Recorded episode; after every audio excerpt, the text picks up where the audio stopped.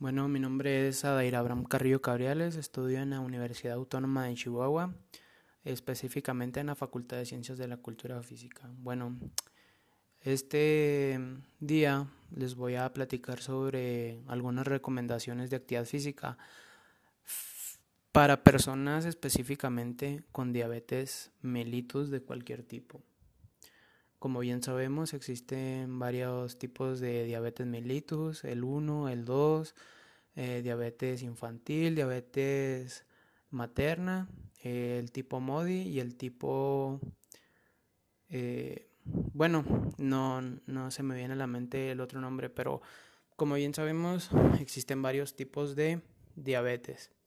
Bueno, la diabetes que es, bueno, es una enfermedad eh, producida a través de los años por a, causa de, de, una mala alimentación, de no tener este de una buena alimentación, de no practicar algún deporte, de, muchas de las veces porque las personas son sedentarias, entre otras cosas.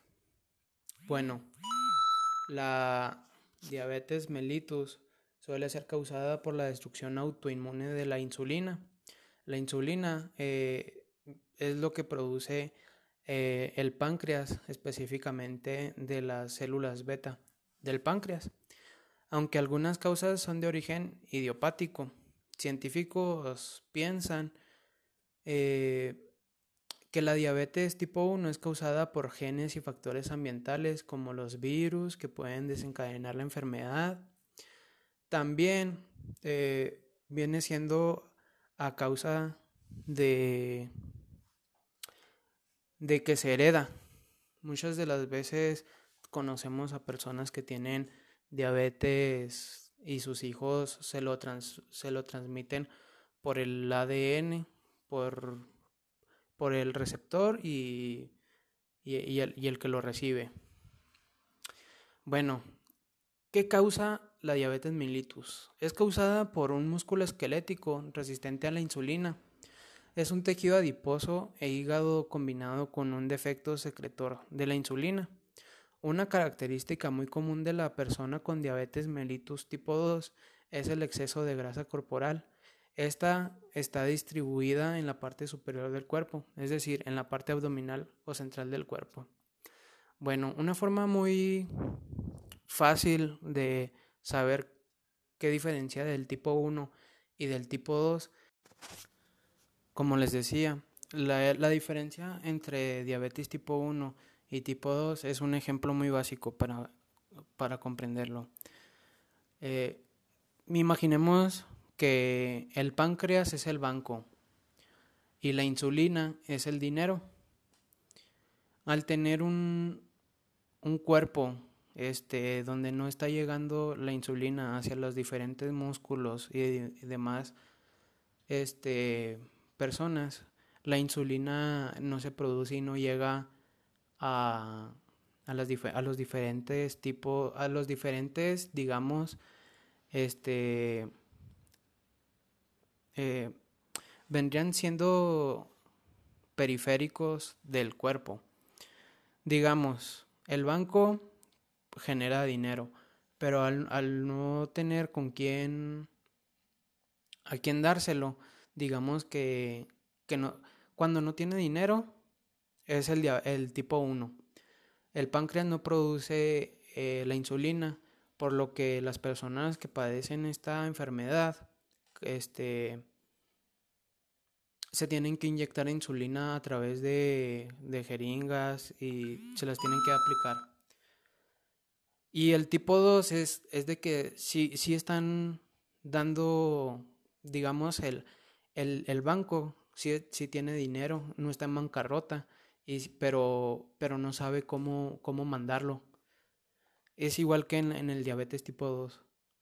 El páncreas sí está produciendo insulina, pero eh, no sabe controlar la insulina, por lo que no, no llega suficiente para las demás partes del cuerpo por lo que también se tiene que inyectar eh, específicamente en alguna parte del cuerpo. Muchas de las veces vemos a las personas que se lo inyectan eh, en el pellejo de, del abdomen, muchas de las veces también se lo inyectan de parte en el brazo y así. Bueno, continuando con nuestra parte central del tema, la actividad física y la diabetes.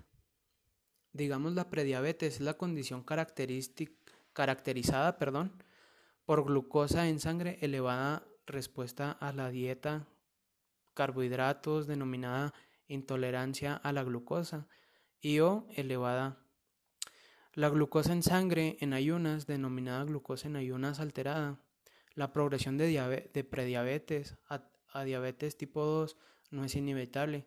Es posible volver a niveles normales de azúcar en la sangre mediante cambios en el estilo de vida, pérdida de peso y medicamentos. Aquí la actividad física y la diabetes van, van muy de la mano. Una persona con diabetes, eh, como bien sabemos, en las mañanas se levanta con con niveles muy elevados de azúcar, por lo que por lo que se tiene que aplicar antes, bueno, muchas de las veces se recomienda que sea antes de comer para que no haya no haya choque. Si, si hay choque de, de que comen antes y luego se inyectan, hay un choque, por lo que puede entrar en un coma diabético o muchas de las veces también por ácido, acidosis. Eh, bueno, el tratamiento o manejo de la diabetes mellitus. Digamos que el objetivo fundamental para el manejo de la diabetes es el control glucémico mediante dieta, ejercicio y muchas, y muchas cosas. Eh, digamos medicamentos como la insulina y orales u otros agentes hipoglucemiantes, perdón. Implica la colocación de inyecciones de insulina o el uso de bomba de insulina, controles de frecuentes del nivel de glucosa en sangre y el cálculo de hidratos de carbono. Pues sí, como les decía, hay que las personas que tienen diabetes, eh, en México no hay muchos recursos, por lo que eh, evitan comprar este, digamos, el glucómetro, que es muy importante para estarse checando, para ver qué tanto, qué, en, tu alimentación qué es lo que está fallando, si estás comiendo muchos alimentos, eh, digamos, de carbohidratos, eh, muchos azúcares, mucha, pues sí, eh, mala, que en, general que tiene mala alimentación y aparte que no hace ejercicio con, con, con frecuencia. Y pues ese es el tratamiento, como les decía, este, Muchos no tienen eh, los recursos para estarse checando, pero cuando, cuando hay recursos, pues se tiene que, que tener una buena alimentación, eh, medicarse con, mm, con insulina, entre otras cosas. Bueno, consideraciones en el ejercicio físico. Número uno de ejercicio aeróbico moderado a vigoroso para lograr reducción óptima del riesgo de ECB, de digamos de, problemas cardiovasculares, intercalando intervalos muy cortos de alta intensidad durante una intensidad moderada. Eh, hacer ejercicio aeróbico puede ser útil para disminuir la glucosa en sangre durante el periodo de recuperación temprano después del ejercicio. Con el tiempo se debe poner mayor énfasis en ejercicios aeróbicos de intensidad vigorosa. Esas son las consideraciones en el ejercicio físico. Eh, antes, después, antes, mientras y, después.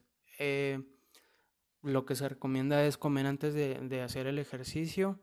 en, la parte medular, en la parte fuerte del ejercicio, es hacerlo con mucho cuidado y con moderación, porque si lo hacemos eh, con un mayor, con una mayor intensidad, con un ejercicio muy fuerte, puede también hacer un choque, como les decía. Y también, este, también medicarse mientras está el ejercicio, porque también muchas de las veces se altera la, la glucosa en sangre. Y pues después es tomar agua, este, muchas de las veces entrar en recuperación, eh, a nivelar, al nivelar la temperatura, porque pues, como bien sabemos, cuando hay temperatura alta, eh, la sangre entra en, en un, pues sí, la sangre está caliente y puede alterar el, los niveles de azúcar. Consideraciones especiales.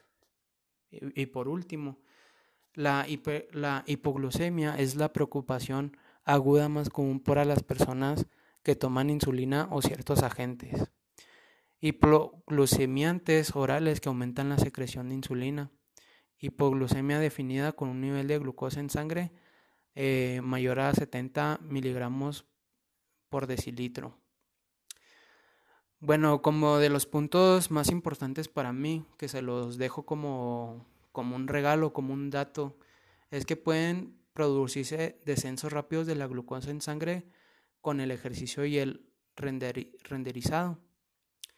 En el punto número 2, los síntomas adrenérgicos comunes asociados con la hipoglucemia incluyen temblores, debilidad, sudoración anormal, nerviosismo, ansiedad, hormigueo de la boca, y los dedos y el hambre.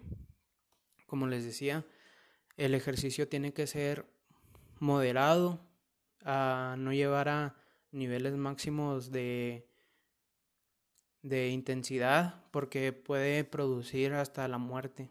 Y e, esto es en serio, muchos de los casos es de que eh, no nomás en diabéticos, también en hipertensos que llegan a hacer ejercicios con mayor grado de, intensidad este, han producido la muerte, porque aparte de que no están de, que su cuerpo no está apto para hacer ejercicio como un atleta o como una persona eh, normal, que no tiene ningún ninguna enfermedad, este vendría siendo una enfermedad degenerativa. Eh, pues obviamente no tiene estos, estas, estos síntomas como ya los antes mencionados, hormigueo, ansiedad, hambre, e incluso sudoración, sudoración excesiva. Eh, pues esto es lo que, lo que les venía a platicar este día. Eh, pues son las recomendaciones de actividad física para personas con eh, diabetes mellitus de cualquier tipo. Y pues a tomar sus, sus recomendaciones, a tomar sus puntos em,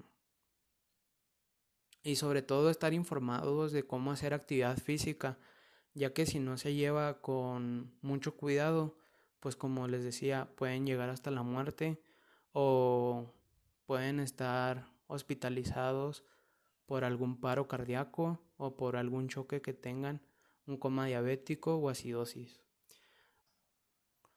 Bueno, eso sería todo. Por mi parte, mi nombre es Aira Abraham Carrillo Cabriales. Estudio en la Universidad Autónoma de Chihuahua, eh, en la Facultad de Ciencias de la Cultura Física y estudio la licenciatura en Motricidad Humana esta es la materia de actividad física para enfermedades metabólicas eh, con el profe eh, Salvador Jesús López Alonso en el grupo Quinto MA.